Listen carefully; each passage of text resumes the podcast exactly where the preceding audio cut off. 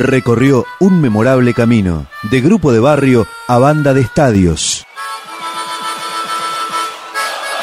Esta es la historia de los piojos.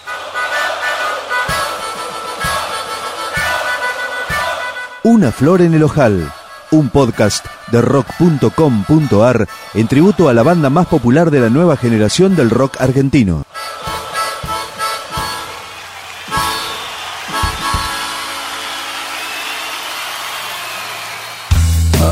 Que estoy vacío,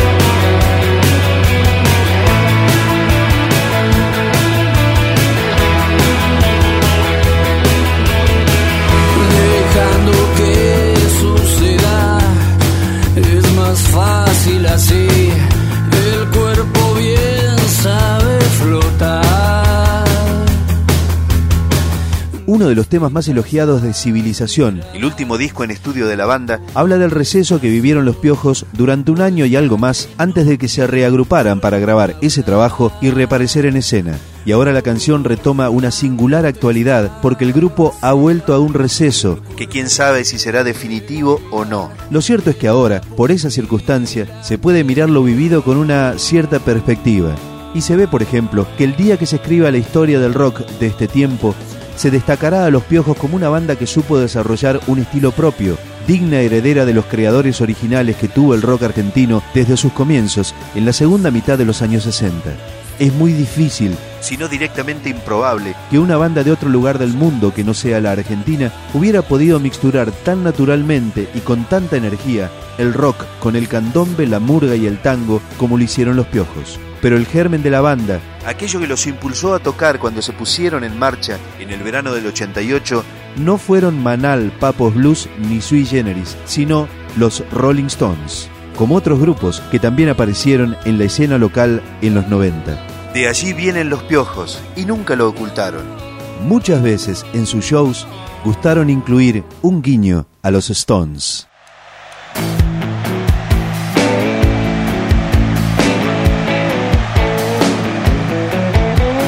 Si yo clavara mi lápiz acá, llenando de sangre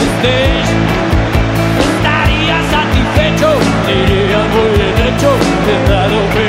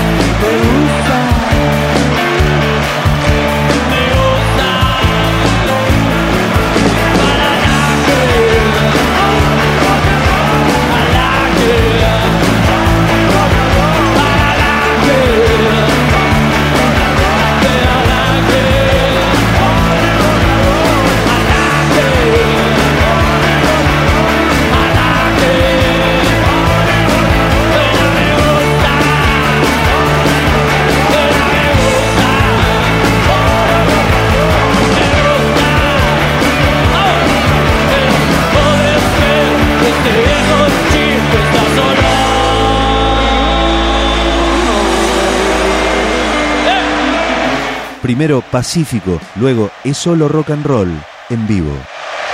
Chao, muchas gracias. Buenas noches.